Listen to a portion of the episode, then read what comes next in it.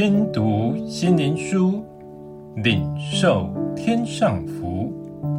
天路客，每日灵粮。第九十五日，隐形翅膀。诗篇五十五篇第六节。我说：但愿我有翅膀，像鸽子，我就飞去得享安息。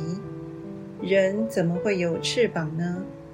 人若有翅膀，就有另一种功能，会飞，那么就能脱离地上的困境，那将是何等的美好啊！有一首诗歌说：“展开暑天的翅膀，我要飞到你身旁，冲破一切的惆怅，我要向你来歌唱。展开暑天的翅膀，进入荣耀的天堂。你的宝座在天上，你是我王。”这隐形的翅膀是让我们胜过一切艰难的秘诀，因为它会带领我们来到全知全能的神面前，从神的眼光看世上的事。因此，我们心灵的眼被开启，我们就不会受到眼前的困境辖制，反而有神的信心必使我们能反败为胜，因着苦难看见神的荣耀而欢呼。哈，我们每个人都有一双隐形的翅膀，那就是信心的翅膀。它能带领我们冲破人生的重围，使我们乘驾地的高处，奔向全能爱我们的神，使我们因着神而困境迎刃而解，寻回人生的真正价值。虽然神已赐给我们信心的翅膀，但是我们却如老鹰在鸡群中。